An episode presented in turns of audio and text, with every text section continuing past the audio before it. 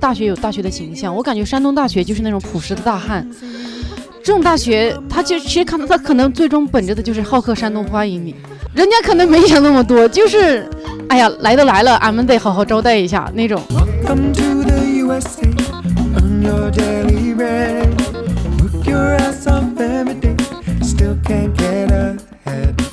比如说我跟他平时出去的时候哈，我我们俩我会我们会看到那种其他的外国人，就极其相似的，其他有个外国人，然后旁边有个有个中国女孩，你会突然一下子被击中，感觉就两个人，我跟那个女孩两个人同时在遛同样的狗一样的那种感觉。你就一下觉得，哎呀，自己人生也没有那么 special 嘛。但是我后来转念一想，我不能这么不能这么想哈，因为其他的女生人家遛着一个中国男孩也是一样的，对吧？那还蛮品种不同而已。对，就品种不一样而已，就是满大街都是。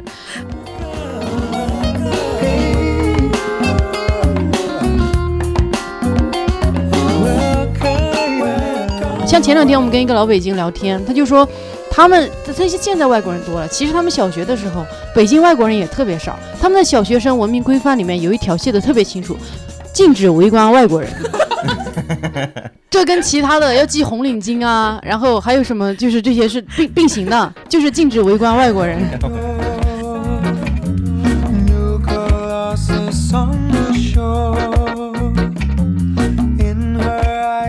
我爸自己说，小明是我见过最帅的外国人。我我想你见过几个外国人？我见过呀，我以前去考察啊，我去什么加拿大、澳大利亚考察的时候，我见了很多外国人，都是那种胖的坐轮椅的那种。可能比起来你还能直立行走，他就觉得你已经很帅了啊。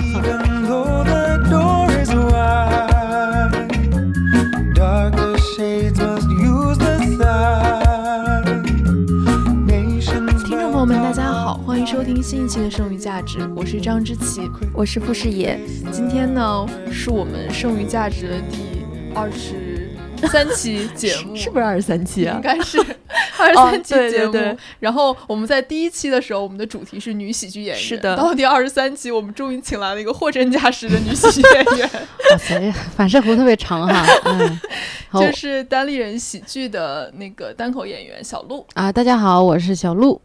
哎，今天除了小鹿之外呢，他还带来了一位外国友人，是小鹿的男友汤包。哎，大家好，我是汤包或者天明也行。对，然后他他的中文名字叫林天明。然后刚刚我们在开场的时候，小鹿就说这个名字特别琼瑶。对，真的很琼瑶。这个林天明是当时他跟我一起讨论着取的，他原来名字更土，他原来名字叫林武，对 对，武林就是反过来的。就就是大家读他介绍的时候会说武林是吗？对，就是他的名字就是很奇怪，他因为他觉得中国功夫很牛逼嘛，所以他就想哦取一个武字，但是还是没有吧？是哪里的什么酒吧的人告诉我这个是一个好的名字，所以我就觉得好，那那行。你不是喜欢中国功夫吗？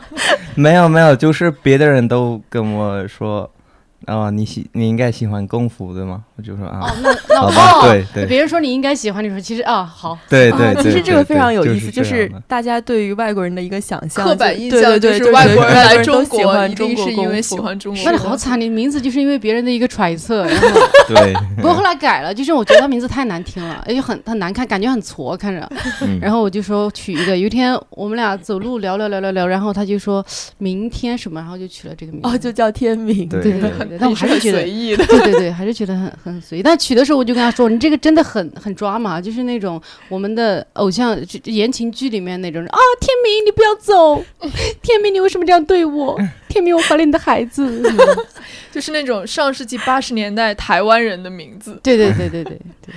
好，那今天我们请小鹿跟天明来，是想聊一个最近有一点火的话题，是就是在上周的时候，呃，就是微博上很热的一个事件，就是山东大学，呃，有一个所谓的留学生学伴的制度，就是说为一名留学生配备三名学伴，然后这个这个消息首先是被一个。这个社交网络上面的号发出来的，然后它的配图很有意思，是几个中国女生和几个肤色比较深的外国男生，就看起来像是比如说非洲人或者是嗯。穆斯林这样的几个外国男生在一起的一个合影，然后嗯。就是很狡猾的是，它这个合影下面有一行小字叫“配图与文章内容无关”。就其实那并不是这个山东大学的学生的合影，就只是嗯他从网上找到了一张随便的图片，嗯然后这个事情就迅速的发酵。我觉得就里面有非常多可以探讨的内容，对，嗯然后我们可以一点一点慢慢聊。就是首先我我想介绍一下，就是天明他其实就是一个来中国的留学生嘛，嗯然后他本科是在清华大学的经管学院念的。然后我觉得我们可以先采访一下你，就是你你为什么会想到来要来中国留学？呃，其实第一次来中国是二零一四年，嗯，然后我我去了那个上海，嗯然后待了大概一年，呃，然后那个时候我刚从那个高中毕业了，嗯所以我就想去国外就看世界。那个时候我完全不了解中国，呃，但是就是你为什么选了中国呢？就是有很多其他的国家也可以选。啊、对，其实我在高中的时候有一个，呃，我最后一年就知道我想去国外，不知道嗯想去哪儿。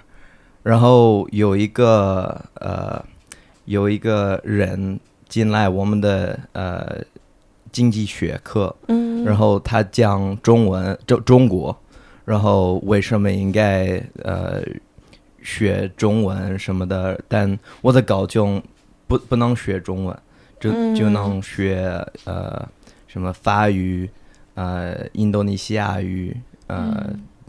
还还有德语，我我学的嗯是德语，嗯。所以那个时候我觉得我我肯定想去德国学习，继续学德语。然后我我就是有点改我的想法，因为我觉得其实可以去中国了解一个地方，我完全不知道，嗯。然后就可能有改变我的生活。因为那个时候我也是从在一个只有男生的学校，对，然后就哦觉得我的朋友们什么的都是一样的人，对大差不多一样的那个想法的那个人，所以我觉得嗯去一个特别不一样的地方，呃，学习一个不一样的语言什么的，会是会是一个特别好的经验。嗯，要给大家补充一下，我们刚刚是不是没有说汤猫是哪儿哪一国家的对人啊？对，他们是来自澳大利亚，是吧？嗯，对对对是是珀斯，是不是？对对，嗯澳大利亚的西部啊，刚才发出这这一声叫声的是 是悟空，是单立人这边的一只特别可爱的小狗。然后我还有一个很好奇，就是比如说作为一个外国的高中生，如果你想申请一个中国的大学，具体的流程会是怎么样的？你可以简单的讲一下吗？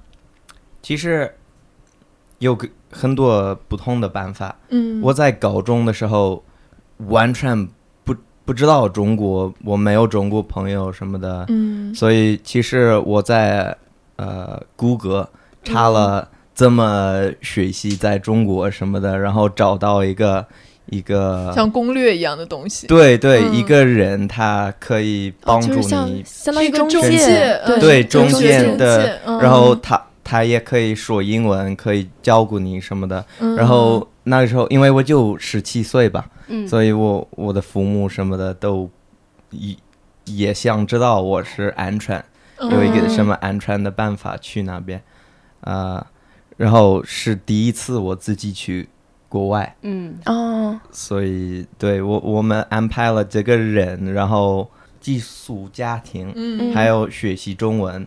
然后他可以帮助你弄这两个事情，而且帮助你弄你的签证。其实就相当于中个对对对中国学对生到外面读预科，嗯对。嗯嗯，但是听起来很美好，只那那那那个那个人不是特别好，所以他来的对挺波折的。对 对，因为他们告诉我，对你在呃到机场的时候，我们来接你的什么的，然后我到了没人，然后我就十七岁，没有什么手机，因为我没有手机卡，哦。没有办法嗯。联系。联系我的父母什么的，所以就是站在机场，然后我也是穿着从澳洲的夏天来的短衣短裤，在对对。在上海的冬天瑟瑟对发抖。对对对。对，试一试用这些呃这些电话。电话，你可以嗯。付钱，在那个机场嗯。付钱的电话，然后各种各样的人说，哎，来来，taxi taxi，嗯因为 就是 是不是觉得很可怕？中国对国家太对对对疯狂。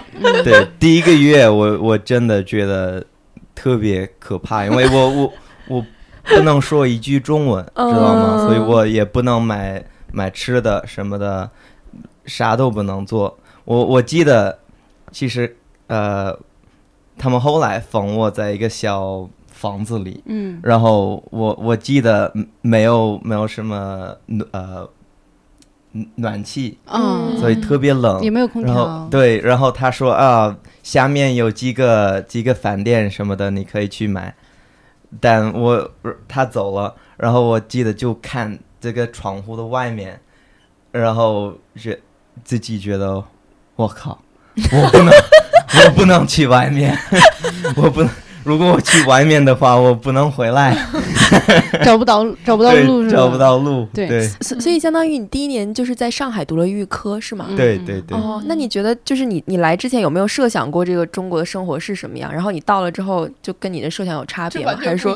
完全没有设想？其就连实对我那个时候只有一种奇怪的、奇怪的梦想什么的，就是可以来中国嗯，找一个特别不一样的什么生活，不知道我可以找什么机会什么的，觉得自己就可以提高很多，嗯。知道吗？就是 grow personal growth。嗯嗯。嗯，我我就以为我就自己就可以变成另外一个人，结果结果在出租出租屋里哭哭了一个月，对对，那我还想问，就是比如说你经过一年的学习语言之后，你要满足什么样的条件，然后才可以上，比如说像北大或者清华这样的大学？他们有一个入学标准是怎样的？是如果你你是选中文课，嗯，你需要北，比如说北大应该考 HSK 六汉汉语语水水平考考试，对。汗水考。对，但别的大学都是 HSK 五，五级。那除了这个语言之外，就没有别的要求了，是吗？而且看你的成绩什么的，就是正常的。就是就是你的高高中的成绩是吗？嗯。哦，其实如果你说本科的话，嗯。呃，这个我不太知道，因为我没有不是这样的，我我是一个交换生，在清华。他是在中国待了一年，后来回去上西澳西澳大学，就西澳大利亚大学。他上到大几的时候来的？大三、大二，大二，然后他做交换生来中国的。哦，对，哦就是你再次选择了来到中国。对我我回去了，然后再开始我的本科，哦然后再回来做交换生回清华。哦嗯嗯嗯，我还想问，就是比如说你作为留呃交换生来中国的话，就是清华会给你奖学金吗？还是你是完全自费的？呃，我其实一有几个不一样的办法，因为 我呃，我其实已经有三个或者四个奖学金，嗯，但不是从中国的政府，第一个是从一个澳大利亚的银行，哦，呃，对，给我一些钱来一个学期，嗯。然后呃，然后我也有一个澳大利亚政府的奖奖学学金，对，嗯。呃，然后他们付了一年半我的呃学费、住宿什么的各种各样的嗯费用，呃，然后这个也包括做实习怎么什么的，嗯。然后我也学了中文五个月什么的，有这个中中国政府的奖学金。那比如说你在清华读书，你的比如说学费大概是多少？一个学期是多少？因为我有其其实交换生不需要付学费，哦对，因为那边付过对了。对对，因为你就呃直接付你的生活费、住宿什么的。啊、对，但是这样，交换生就呃就付他们自己的大学在啊，嗯，我比如说，对我在西澳大学嗯。就直接正常付这个费用，嗯，然后嗯可以来中国上课什么的，，嗯明白。但这个住宿什么的也需要自己付钱。嗯嗯，在比如说在呃自己这个清华的呃学生公寓，嗯，需要呃我两千五一个月。一个月，对。一个月两千五，嗯，对，也不便宜啊，这个钱。对，其实他们虽然说住宿嗯条件好，但不是说是政府免费给你，是他们自己付钱嗯。换来的。你说是的，是的，只是说是学校没有提供这样的给，就说给本校中国的学生有这个选择。但这个是不是就是留学生有其他选择吗？还是你进来只能住在这个一如果你个月两住在学千多公寓啊校的话，你可能只能住只有这个选择只有这个选哦择。对你不可能说，当然他们也有可能有人想省钱去住上下铺，嗯但是没有给他们住上下铺的机会。对，嗯就是我们想聊这个事情，就是说，因为这个山东大学这个学办的这个风波出来之后，就有很多人讲说，呃，中国的大学是不是在给留学生一些特殊的优待？然后包括、呃，也有很多声音就讲说，因为有一些比较好的大学，它本身的教育资源就是很紧缺的，比如说嗯对于中嗯国的学生来说，考北大清华是一件很很难的事事情。嗯对，那那是不是这些教育资源其实被留学生占有了？嗯对，然后这个其实是一些争议嘛。然后我看到就是有一个在海外的博主叫北大飞，然后他写了一篇文章，就讲了一下在中国的这个留学生。就是奖学金的情况，嗯他就说，他说中国政府给留学生的奖学金大概平均下来只有每个月两到三千块钱，并且这个覆盖面并不是非常高的。嗯，所以说，他的他的统计数据就是说，来中国留学的留学生大概有百分之八十七左右是自费的，其实只有百分之十几是享受这个政府奖学金。而且政政府奖学金确实也是是正常，就是说，当然可能对于中国学生来说，这个钱已经很高了哈。但是呃，对于你比如说他之前他说的那五个月是、嗯，呃中国政府是给三千是吧一个月？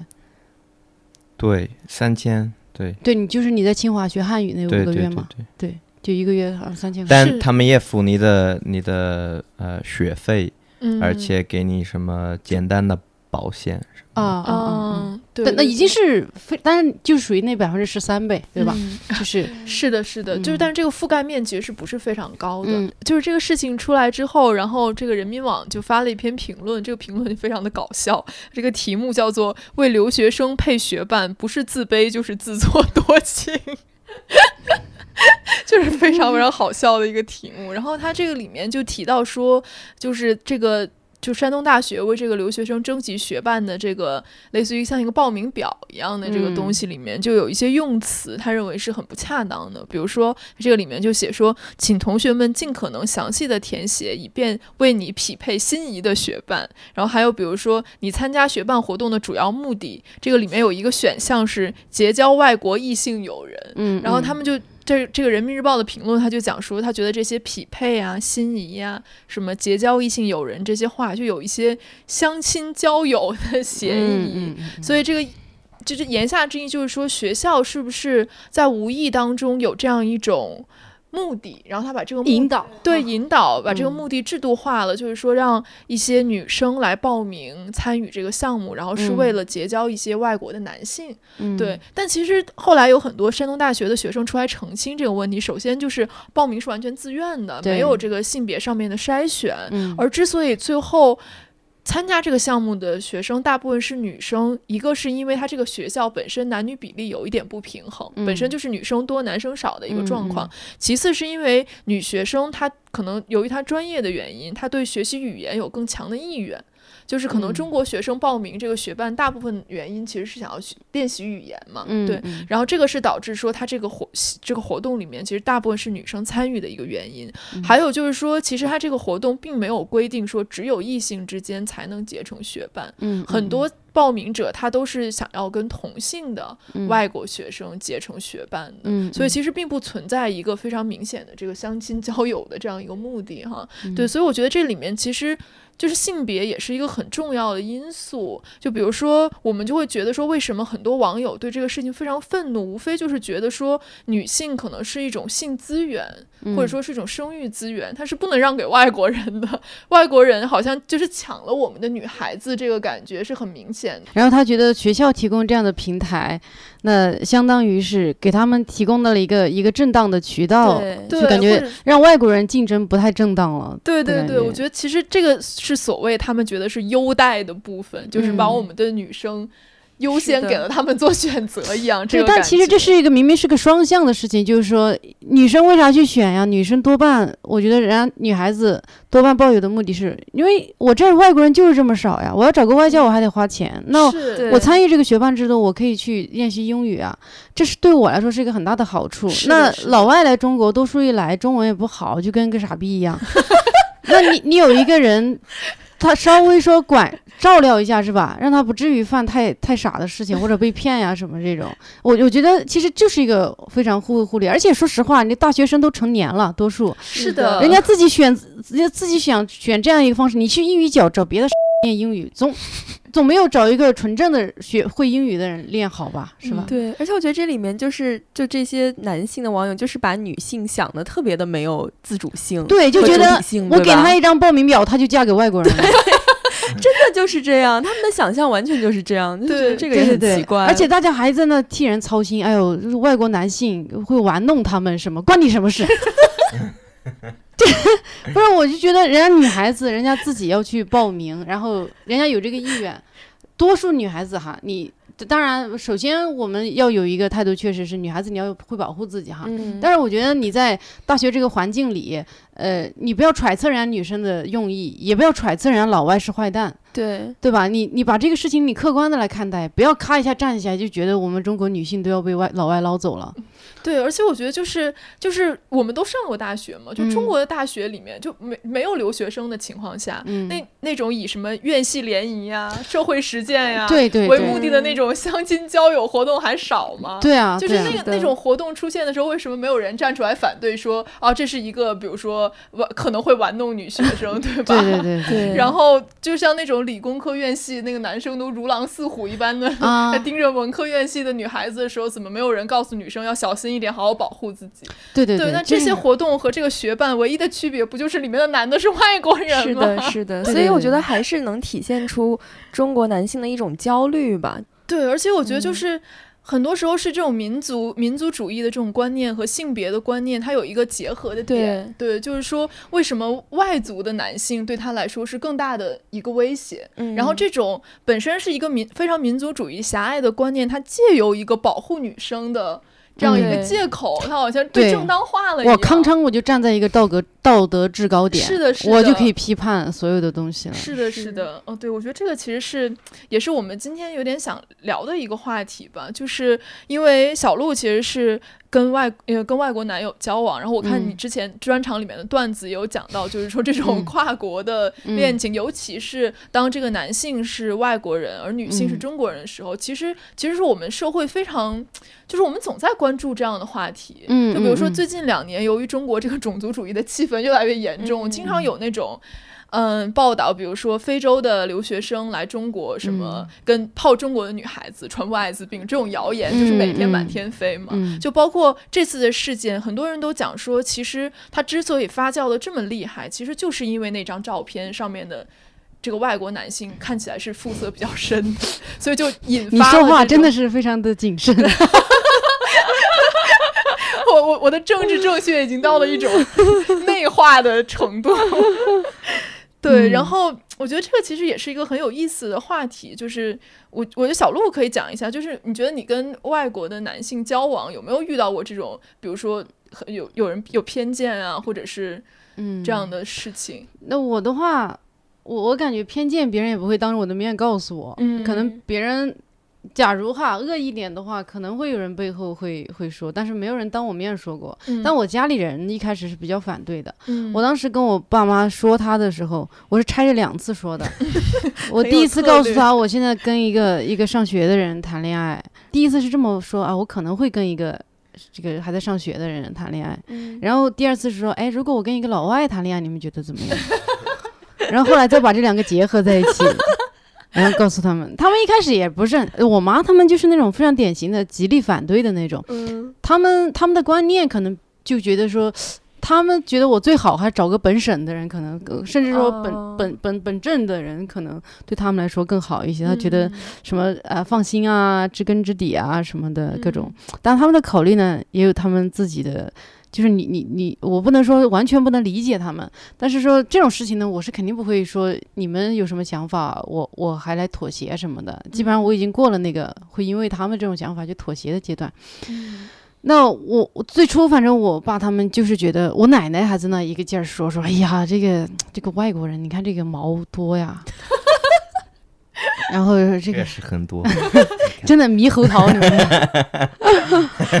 然后说他的眼，说哎呀，这个眼睛忽闪忽闪一大个，然后就鼻子也是那么耸着，然后而且我妈了跟我讲说，哎呦，你外国人年轻时候是好看呀，老了那个太害怕了，就是说那个皮肤跟皮球一样，就是一一层一层叠着，然后也很胖，很难看。你别看他现在好看，等他老了，哇，特别可怕。我家里人一直在围攻，但后来见了他之后，就我爸爸还挺喜欢他的。我爸就觉得说，我爸自己说，小明是我见过最帅的外国人。我 想你见过几个外国人？他说我见过呀，我以前去考察啊，我去什么加拿大、澳大利亚考察的时候，我见了很多外国人，都是那种胖的坐轮椅的那种，可能比起来你还能直立行走，他就觉得你已经很帅了啊。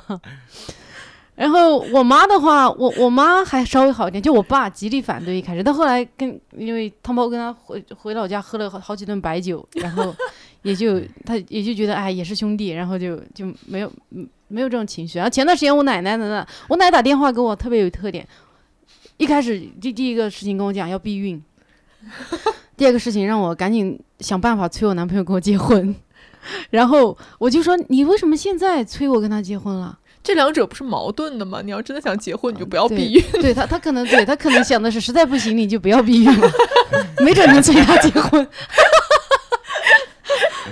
然后他他呃，我就跟我奶奶说，我说那你是现在不在意他是外国人了吗？他就我奶奶的态度就我这个年纪了哈，就是什么外国人、外星人都可以。就随我觉得随着我年龄的衰老，我父母对我男朋友的要求会越来越低，越来越低。只要可能最后是个人类，差不多就行。感觉大家听了一个小鹿的专场，真大家要珍惜，平常这可是要收钱的，好吗？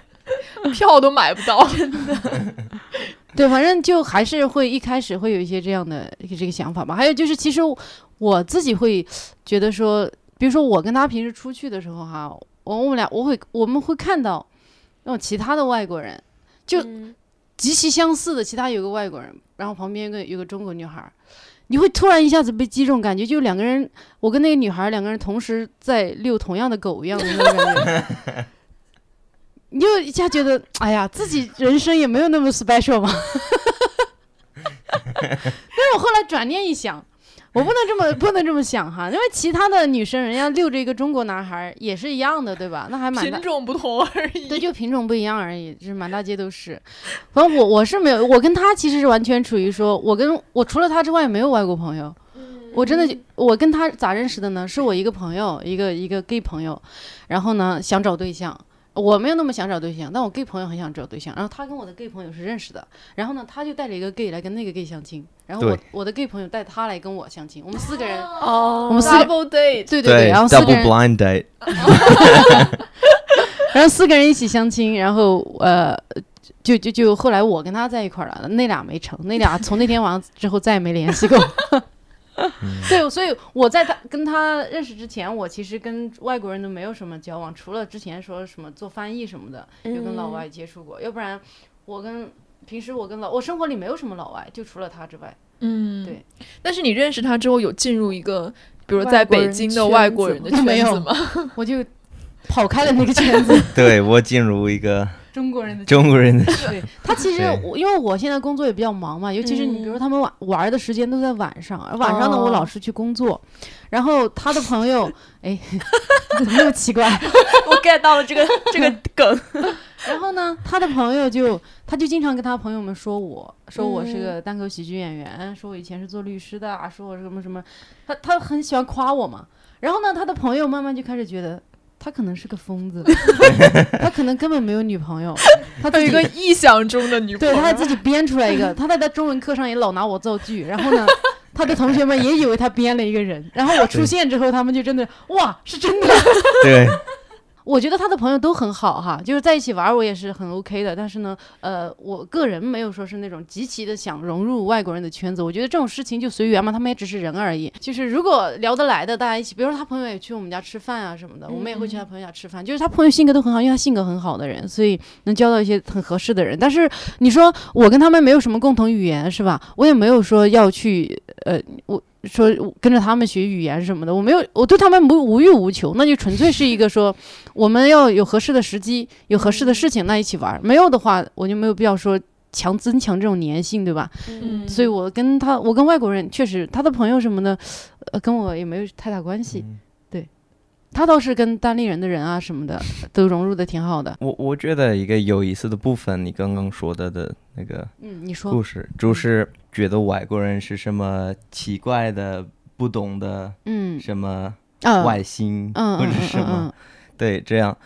其实我我觉得呃，这个是跟这个山东大学的情况有很多关系，嗯，但就是一个其实是一个很正常的事情，我觉得。嗯就是如果你不是很了解一个一个人或者一个文化，你你肯定觉得你肯定有点怕他们，有点觉得他们是坏人，或者他们啊有可能是做什么坏事儿，然后嗯他们对，因为你就不了解他们。嗯然后我觉得在中国这个是一一个特别正常的事情。嗯因为其实可能五十年什么的有这个开放的啊实惠，呃，越来越多的外国人来中国嘛。嗯。嗯对对，所以现在越来越多外国人来中国，但嗯是时间还不够啊。特别，对，发展速度太快，外国人进可能进来的也很快，大家嗯对于这个的应对可能还没有跟上。是的，是的。其实山东大学这个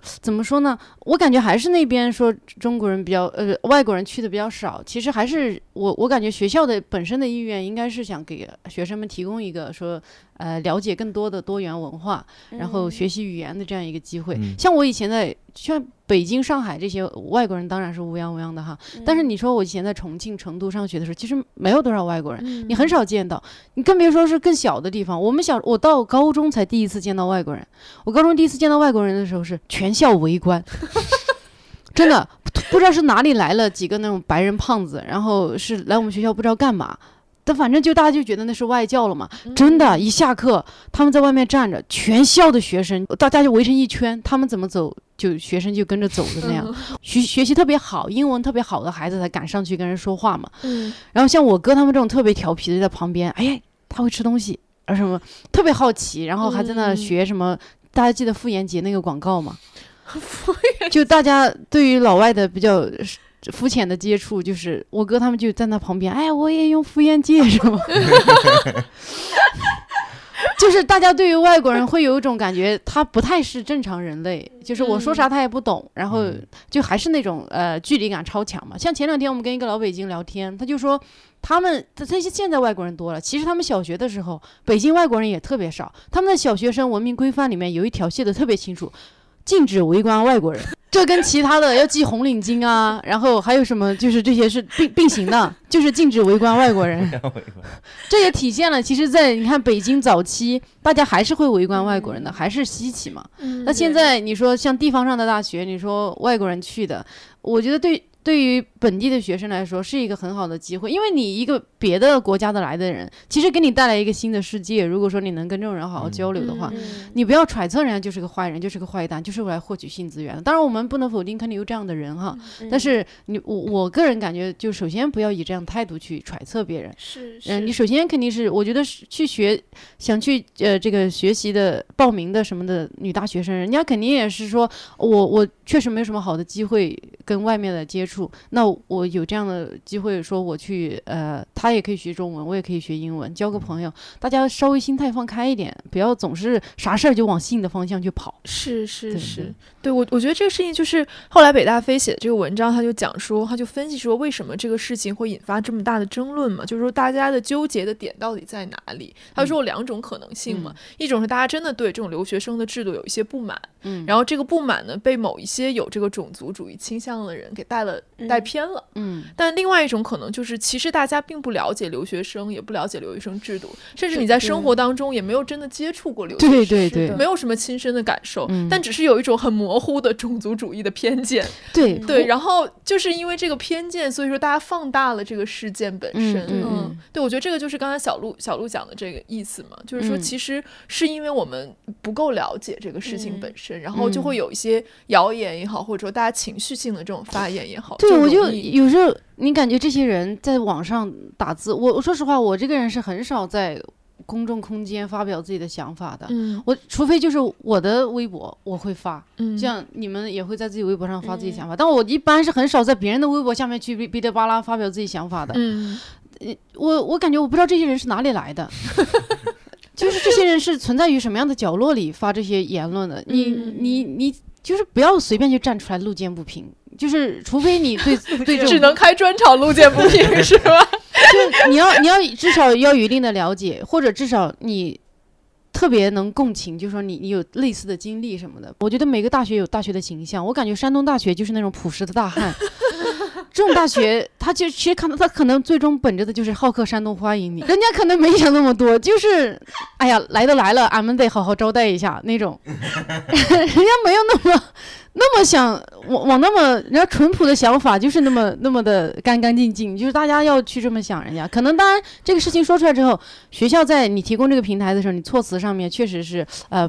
可能我觉得你看撰写这个东西的吧，也可能就是某一个老师是吧？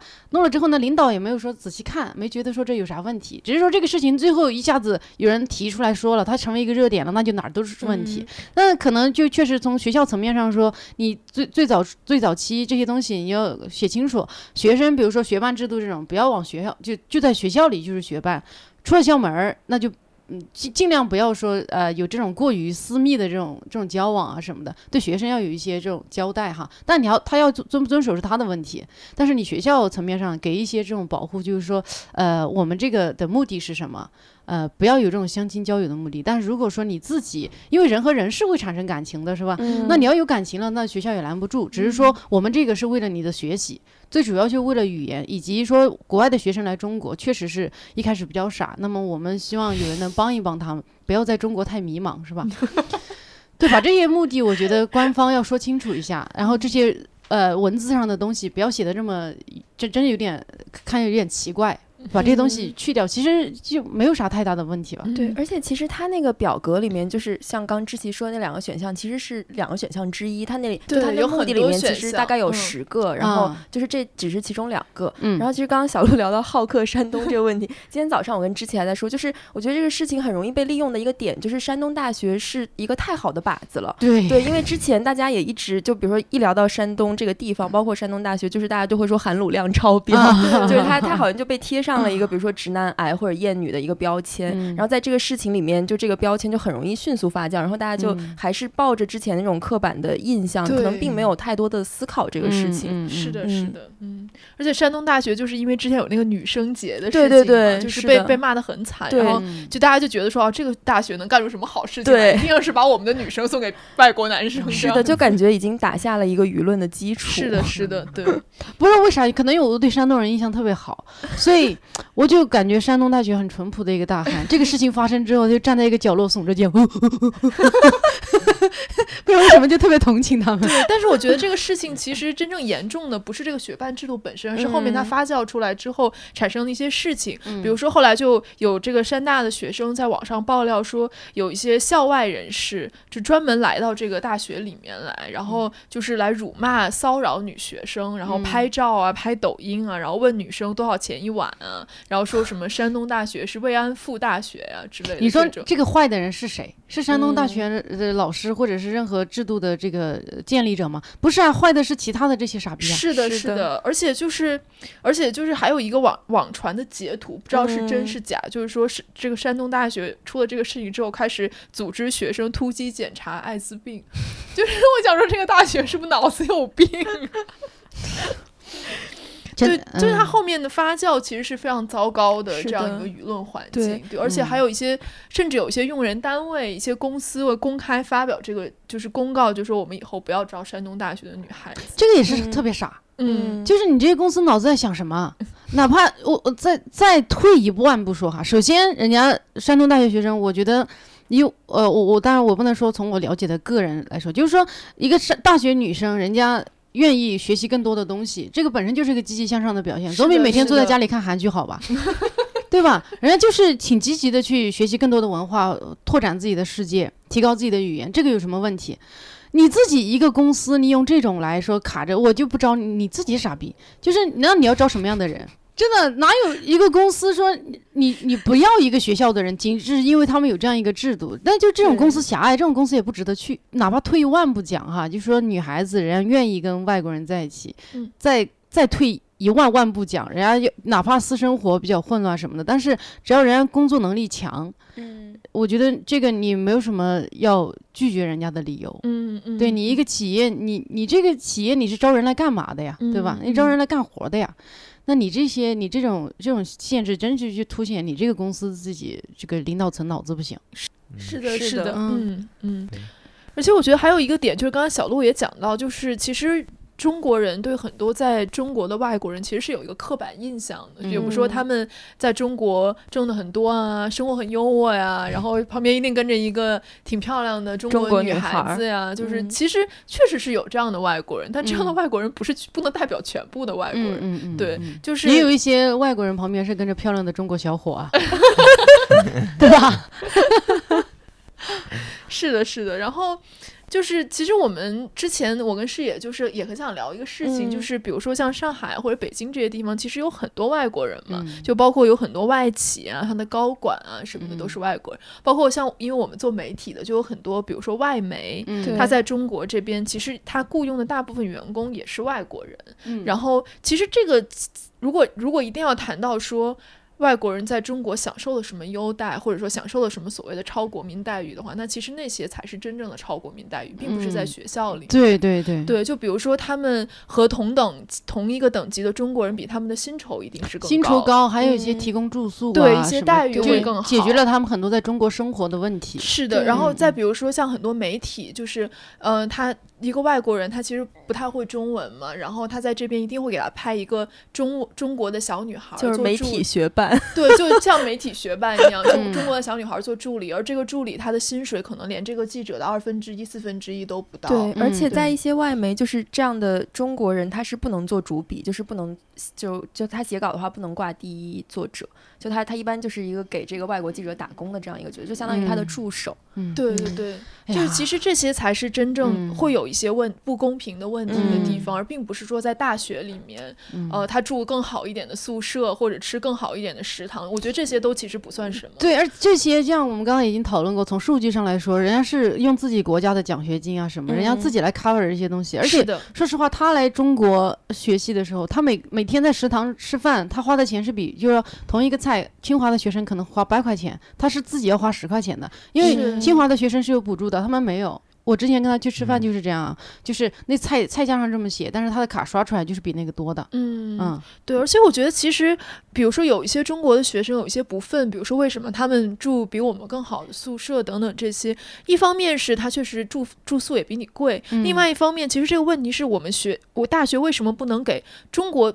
就是本地的学生也好，也有好一点条件的宿舍。我觉得嗯其实是这个问题，就为什嗯么中国大学的宿舍很多都是现在还是就是六人间、八人间，没嗯有空调，这本来就是低于一般的住宿标准的呀。对对对，就是并不是说人家好，而是说为什么我们不能给我们自己的学生也有好一点的条件？对对对对对对，但是其实还是有一点，就是我们还是要直面这个现实，就哪怕我们中国现在发展再快什么的，你要直面这个现实，我们就是发展中国家嘛。你发展中国家，你要吸引这些，就是说你你呃，让自己的更国际化啊什么的。那嗯国际化怎么从哪儿开始呢？人呢？嗯人越来越国际化，它会影响你的周围，就是外国人来了之后，它会影响其他的人、其他的嗯事物，嗯让你整个国家的国际化程度更高。那你要吸引别人，比如说人家从来没没上过蹲坑的人，你让人来北来中国住蹲坑，他怎么住啊？对吧？就他们他们老外不是说我身要挑，我要坐马桶，他是蹲不稳呢。对，真的，我跟他去新疆那种路边旱厕，差点栽到里面。这个就是英文叫 Asian squat，对吧？对对就是就是外国人觉得是只有中国人才有的一种身体技术，就是对啊，对啊，他根本蹲不下来。我在家教他，我说这样，我在我跟他讲，我说哎，能不能发明一个专利，专供这些老外来中国上旱厕，就是一个两个把手可以嘎一下就钉在墙上，然后用两只手拽着，然后虽然你蹲不下去，但你可以靠手的力量撑住，让自己悬空拉屎。我跟他讲说，哇，如果真的有这个专利发明出来，好多老外来中国都可以去更偏远的地方。然后对对对，其实还有一个有有一个很有意思，之前我们跟六兽在聊这个事，他就给我们发了一个，应该是叫 Alex 那个人是不是？啊就是你们单立人的一个演员，他是可以说。哦，艾杰西吧，对对哦对，应该是他，他是不是就他是一个中国人，但是可以说英文的 talk show 的，对对对，啊对，Stone 啊，上海的一个单口演员。对对对，然后他，嗯然后他就给我们发了一个他的段子嘛，他大概就是讲说，其实在中国的外国人也是分三六九等的，哎呀，然后他就讲说有 class class A foreigners, class B foreigners, class C foreigners，然后 English teacher, French people, French people teaching English，对对对这是一个鄙视链来的，对对对对对，其实他他也说，就是在中国，呃，怎么说呢？就是如果说在中国只能教英文的老外，确实是有很大的问题。嗯我觉得这个可以让汤猫讲一下，嗯就是你在外国人的社群里面，这个嗯鄙视链是怎样的？对，其实很多人确实就来中国教英文，然后嗯其实他们不是在自己的国家，不是老师，嗯就是只有本科，然后你嗯可以，其实大部分的的外国人来中国教英文也没有什么本科，没有什么经验，就是嗯。随便的什么人，然后一个学校让他们教课什么的，嗯。这个是对最不好的情况。嗯。然后他们也就是违法的来哦，教课然后就来嗯教课。然后你不知道他们是谁，可能是什么，也大部分也不是，呃，不是从一个呃说说英文的国家，哦就是 native 是 speaker，对，不是 native speaker，可能是是对各种各样对，的对我我之前听。到一个我朋友跟我讲段几个真事儿，就是他嗯是一个他的小孩是在北大的幼北大的附属幼儿园里面，然后他就说他的小孩的那个朋友们都去报名上一个英文课，但是因为我这个朋友他在国外读的博士嘛，然后他就说他小孩不想让他去上英文课，在家学就行了。嗯，然后有一天，就是他他的妈妈，就是这个小孩的姥姥，就在小区里面，就跟其他小孩的爸爸妈妈什么一起聊天的时候，就就嗯听说说这个英文课的老师是一个乌克兰人，然后、嗯。然后我朋友就崩溃说，为什么要把就是大大家要送小孩去跟一个乌克兰人学学英文？对。对，好多俄罗斯人什么的来，他们就发音都不标准。对，就他们可但就是因为能只是有一个。脸，对对对。对，有一张外国人的脸，对对，然后有嗯些是长得很好看，其实这个问题也是挺复杂的，因为是一个经济的问题。就是现在，嗯，比如说留学生什么的，虽然他们是从呃什么英国、美国、澳大利亚这种，发达国家来的。不是那种会说、嗯对嗯 native speaking countries，、嗯他们大部分的人不愿意教英文，嗯，因为你在这儿学习的时候不能工作。哦对，哦，所以虽然有特别多可以教孩子 native speaker 嗯的人，这些人不会教，因为他们担心他们的签证。哦，但是那种愿意教孩子的人，是那种不担心他们的签证，嗯他们警察来。调查什么的，他们需要回国啊，可惜，但是我赚了很多钱，拜拜。哦就是那种嗯对，所以大部分是这样。哦，对，嗯就是说，呃，其实真正的 native speaker 他们呃不太愿意冒风险，在违法的情况下去教、嗯教。就是说起好多老外来中国教英语的，我一个朋友，他说他他他孩子上学的那个幼儿园对面，他们叫那个幼儿园叫印度幼儿园，因为他们的两个外教是印度人，然后这边的在教孩子学做披萨，那边的教孩子做飞饼，就是在教披萨的过程当中，把每个原材料以及什么的，那英文老师就告诉那些孩子了嘛。嗯然后那边是就在那边教他们做做飞饼，然后把那些材料告诉孩子。哎呀，就感觉这些家长就是走错一步，感觉 就已经就从披萨到飞饼了，就走得太远。其实印度人不行，他们口音太太重了。嗯，Go to 但 body，你学啊，对对，但你学英文的时刚候。你是你也有各种各样的口音，对吗？因为这个现在是一个特别国际的语言。对，但是有个问题，孩子在最早的时候不要学出印度口音了。对对对对对，他们大一点，我觉得一定需要对听，呃一定是需要听得懂他说什么。但如果自己对，首先你得让别人听得懂你说什么。对对对对对。对，我觉得这个其实也很有趣。之前我们其实讨论过很多次，就是中国人真的很在意英文发音是不是标准这件事情。嗯对，然后中国人可能是世界上最在意是不是说的 standard English 这件事情的国家，对对甚至比什么美国人、英国人、澳大利亚人还在意。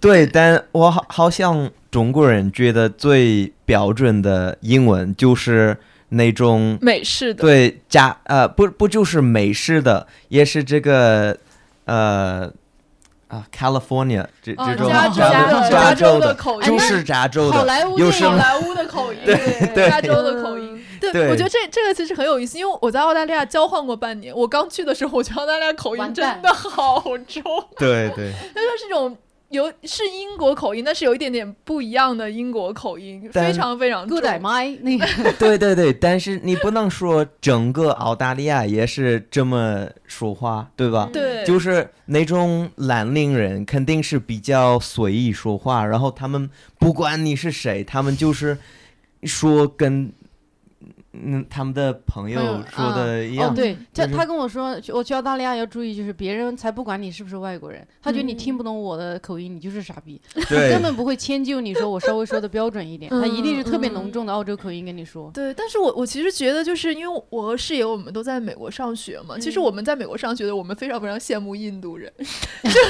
那个流利啊，对就是就是当你真的开始使用这个语言的时候，你才觉得其实口音不重要，就是你能够交流，能够 communicate，能够嗯表达你想说的意思，这个是最重要的。对。那中国人可能普遍来说口音是要比印度人稍微好一点了，如果从这个语语语音的角度来说，嗯，但是我又觉得说其实没用啊，对，就是我觉得印度人的表达能力真的是好很多，真的是很强。我觉得他们还是自信，对，因为他们真的啊，印度人他们就是 native 嘛，对对对对，就不管我的口音是什么样的，他就觉得我这英文很标准。对是，然后我的印度朋友们就完全没有一个一个你知道 barrier 或者什么限制，就是可以自然跟他们说话，嗯是的，是的。我觉得其实。其实口音就是是一个中国人非常在意，比如中国人经常会说那个印度人这个口音不好，或者日本嗯人口音很奇怪，或者等等这些。但其实可能对于真的是讲英文的英文国家的人来说，其实他们都觉得没所谓。比如说嗯。新加坡人，对。对他们其实并并不在意这个口音，嗯，对，我觉得还有一点我我想聊一下，就是就是因为最近就是我我们有跟一个朋友一起聊天的时候，他就说他说他有一个外国朋友住在北京很多年了，然后一直在北京工作，就是他从来都没有在北京遇到过排外的情况，就是比如说像。今天 Trump 的美国那种情况，嗯就是说嗯对所有的移民说，你如果不开心你就滚回去，你如果嗯不怎么样怎么样你就不要在美国待了。这样，嗯他说他以前在中国，这个外国人从来没有遇到过这样的情况，就中国人对外国人态度其实是很好的。嗯，但我们其实我们就是，你说哪怕我对一个外乡人态度还都哦，当然不一样哈。我我作为一个淳朴的云南人哈，我们从小就是，比如说别的人什么来村子里啥，大家都对他挺好的呀。嗯就是不是说是因为你是外国人，就是因为你对这个地方不熟悉，自然的有一种怜悯，就是说我要对你好一些，让你不要有那么多困难。是是是，嗯。然后他就说他最近这个外国人就是在他小区里面走的时候，然后就碰到了一个小区里面的大妈在遛狗，嗯。然后这个狗好像没有牵绳，嗯，然后这个外国人就跟他说了一句说，哎，你这个狗要看好一点啊。嗯，然后这个大妈就直接对他说：“你不满意你就回你的国家去。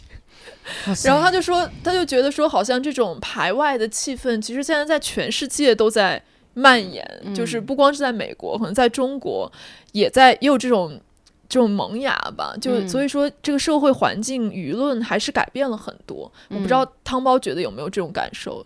对，还是在中国有这这这种，啊、英文里我们说这个 white privilege，嗯知道吗嗯嗯嗯还有这个，因为很多中国人还是觉得啊、对什么这个美国人真有钱什么的，嗯。对，然后就觉得嗯。对他很啊可以，就是有礼貌、有嗯。客气什么的，一嗯。一一定有这种嗯，态度。好的，对，大部分的时间哦，可能不是大部分的时间，但有的时候没有这个态度，但嗯。他们还是有这个 privilege。你的意思是不是说，其实大部分外国人今天在中国还是享受了一定的 white privilege？Yeah, yeah，嗯嗯对，所以说其实是在农村什么的。嗯，所以说大部分中国人对他们态度其实是比较友好的。对对，嗯但比如如果你是一个非洲人什么的，嗯中国人真的有不能说讨厌黑人，嗯，但就我我经常听到中国人说黑人很懒什么的。嗯其实我记得我我刚来那个上海的时候，嗯我问了这个我老头，我住在一起跟那个老头，我说 中中国中国有没有 racism 这种情况？他说没有没有，肯定没有。我们对所有的外国人特别欢迎他们什么的。嗯然后可能一个星期后，我们在吃早餐，嗯然后他说啊，对，现在上海有很多呃外国人，很多外地人什么的，嗯特别是那种呃黑人，他们特别懒。对，然后就哦，后来中国又又是。对对对对，其实这个也是。就是我们想聊，就是外国人确实是分三六九等，在中国人看来，当然是分三六九等。就是嗯。对于白人来说，大部分中国人的态度是嫉妒加羡慕，嗯。就是羡慕、嫉妒、恨吧这种态度。但是对于比如说非呃非裔的这个人，包括很多穆斯林，其实中国人是相对来说非常敌视的态度。呃，嗯。感觉还是会有就极强的距离感吧。是的，是对，的，就感觉还是没有人说是会特别努力的想去接近他们的那种感觉。我觉得就中国人其实是很内化了一种种族歧视的这个结构的，嗯就是虽然嗯我们在这个全世界来看，我们就是亚洲人或者或者黄种人，在这个种族歧视的鄙视链上并没有站到顶端，但是我们一一一直很内化这个结构。就比如说很多我们之前聊，就是在美国的这些中国人华裔，其实他们很多是 Trump 的支持者，这是非常难以理解的一件事。因为比如说西班牙裔或者说非裔，都是肯定都是反对 Trump 的。嗯，就是是肯定是不会支持 Trump，但很多华裔支持 Trump，就是因为他其实内化了一个种族歧视的结构，他觉得我是一个。香蕉人或者怎么样，就是我是一个、我我可以通过我的努力变成像白人一样的人，然后歧视其他的种族。嗯对，其实我嗯。我们我觉得中国人特别擅长做这种事情。嗯嗯，对对我们聪明的大脑是吧？对对对 嗯，对。前两天我我是也都在看一个唱歌的节目嘛，叫《嗯深入人心》，然后他嗯。现在出第二季，嗯。然后他第二季有一个选手就是一个中非混血，嗯，然后他这个这个男孩子，他的爸爸是非洲马里人，然后他嗯。妈妈是一个上海女孩，嗯。然后这个他妈妈是当时援助非洲的一个医生，嗯，然后在当地就认识了一个非洲的男孩子，然后他们嗯两个结婚生了一个小孩然后他上了这个节目之后，他就讲了他的这个。这个 family story 之后，然后就有嗯很多网友去攻击他，就是从一个非常种族歧视的角度来攻击的。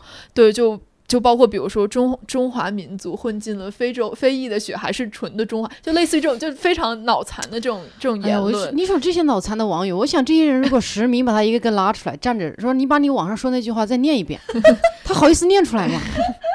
是的，是的，而且而且我看到那个评论还有一条非常有意思，他就说，你看又是一个上海女孩，对，就是是就大家的印象里面，上海女孩特别喜欢。嫁外国人，或者说嗯喜欢跟外国人交往，这其实嗯也是一个刻板印象。喜欢人家资源在哪儿，这不就像就说上海女孩交个外国人，跟你交个隔壁村的人是一样的，概率是一样的，不是说人家偏向。对对对，嗯。然后我想到说，小鹿当时在专场讲的那个洋枪队的段子，其实嗯中国人其实对，就比如说会跟外国人交往的中国女生，其实嗯也是有一个呃。有一个印象，对不对？对对对，嗯，但我我的感觉是我我说的那种是其中一种女孩儿哈，嗯。但是呃我我自己虽然我跟外国人交往，但我是那种呃典型的不洋气的那种女生，就是我很难说为了迎合他们的文化搔首弄姿什么的，我嗯我觉得。因为现在基本上是他来迎合我的文化，因为他自己待在这个国家。你觉得你变土了吗，汤包？肯定。对，就基本上我很难说是我要为了他去，就就是说去啊、成为一个什么样的，因为他自己他愿意喜欢中国文化。他虽然说有时候在中国他会在在这里说这个不好那个不好，但是他在跟外国人聊的时候，他就会捍卫中国的东西。因为他为啥当初十七岁来了一趟，一定要想办法回到中国？他就是喜欢这儿的东西啊。嗯你你不管他再怎么说这里哪些哪些地方不好，但你待在这儿，就是你你你的脚和你的屁股已经做出了选择，你不来这儿了嘛，对吧？你知道这是一个机会特别多的国家，也知道它在迅速发展的地的的这个阶段，嗯那你就说明你你是倾向于这个地方的。那像我我现在跟他的在这个交往里面，我为啥会写那个段子？是因为我真的觉得有些女孩是有点过分，嗯因为我觉得两个人交往你得有个平等的东西，就是我是一个嗯中国女孩，哪怕我说英语，我还是中国人，那不是说我说英语一下子就腾飞出来一个一个那种美国华裔的人格去了，就挺多女孩就是不知道说起英文来，你就感觉她不是。刚才我认识那个女孩了，就是很奇怪，我觉得是这种这种过于的演绎是是有点有点，我让我觉得有点不舒服，因为我觉嗯得可能我就不太喜欢这种，所以我会在专场里说那个。当然，人家喜欢，可能比如说一个像像像我这种小地方来的女孩儿，她可能觉得老子好不容易就刷破重重阻拦，英文过了那么多级别，然后我能能展示一下，能演一下，让自己感觉自己在美剧里面怎么着了？我不行吗？行。对，人家喜欢那样，他就那样呗。但只是说，他作为我一个，我觉得嗯有点那个啥的，我可以写个段子。但是他们愿意那样，其实也没有问题，无公害啊。人家女孩子确实很努力，让自己英文那么好，然后能够见识更广阔的世界，这个也是特别好的一个事情。好，我觉得我们今天想要聊的差不多。其实嗯总的来说，就是我不会结尾。事业来，事业来。啊，我觉得我们今天其实聊了非常多，也很愉快。其实我觉得请小鹿和汤包来是一个很好的选择，因为它其实就是打破了我们的很多刻板印象。是的对对对，我嗯们可以看到说，就是一个中国，当一个中国女孩和一个外国男生交往的时候，其实即便把她的男朋友比喻成狗都是没问题。对，就是其实它并不像我们之前想的那一种，就可能是一个中国女生极力迎合一个外国男孩这个情况。嗯就其实这里面有很多更加复杂也更加微妙的东西。然后我觉得嗯这里面最核心的一点，其实就是大家要相互的理解，相互嗯了解不同国不同国家的文化。然后这就其实可又可以回到山东大学学办这个事情嘛，就是其实这个事情，我觉得最后。发酵到现在很大的一个原因，也是因为大家的一些误区和刻板印象，然后导致它一路就是在舆论上面愈演愈烈。嗯，所以就是通过这一期非常欢乐的节目，以及相当于小鹿的半个专场，对，希望大家就是我们以后每一个人都可以相当于放下自己的偏见吧，然后更嗯。多的去了解不同的人和不同的文化。嗯，好，那完美，傅师爷，傅师爷最近这个结尾的能力 非常好突飞咔咔猛进咔就拔高了真的。好的，在我的非常完美的 ending 中，我们这一期节目就到这里了，感谢大家收听，我们啊下期再见，拜拜拜拜 I went to an Asian American party. But where were the Americans? I went to an Asian American the Americans? Pardon me, diversity, I don't mean to be rude. But where are all the people that you meant to include? They're missing out on all the wine and all the catered food. The Americans. I went to an African American party. But where were the Americans? I went to an African American party. But where were the Americans? It isn't my intention to exacerbate. But how on earth are we supposed to all assimilate? We band together, forming groups along the racial side. But all this exclusivity just deepens the divide. The chasm of disunity is open ever wide. The Americans. Oh boy. 感谢大家收听，你可以在 Podcast 喜马拉雅上关注我们，也可以在微博上搜索我们。我们的微博是剩余价值 Surplus Value。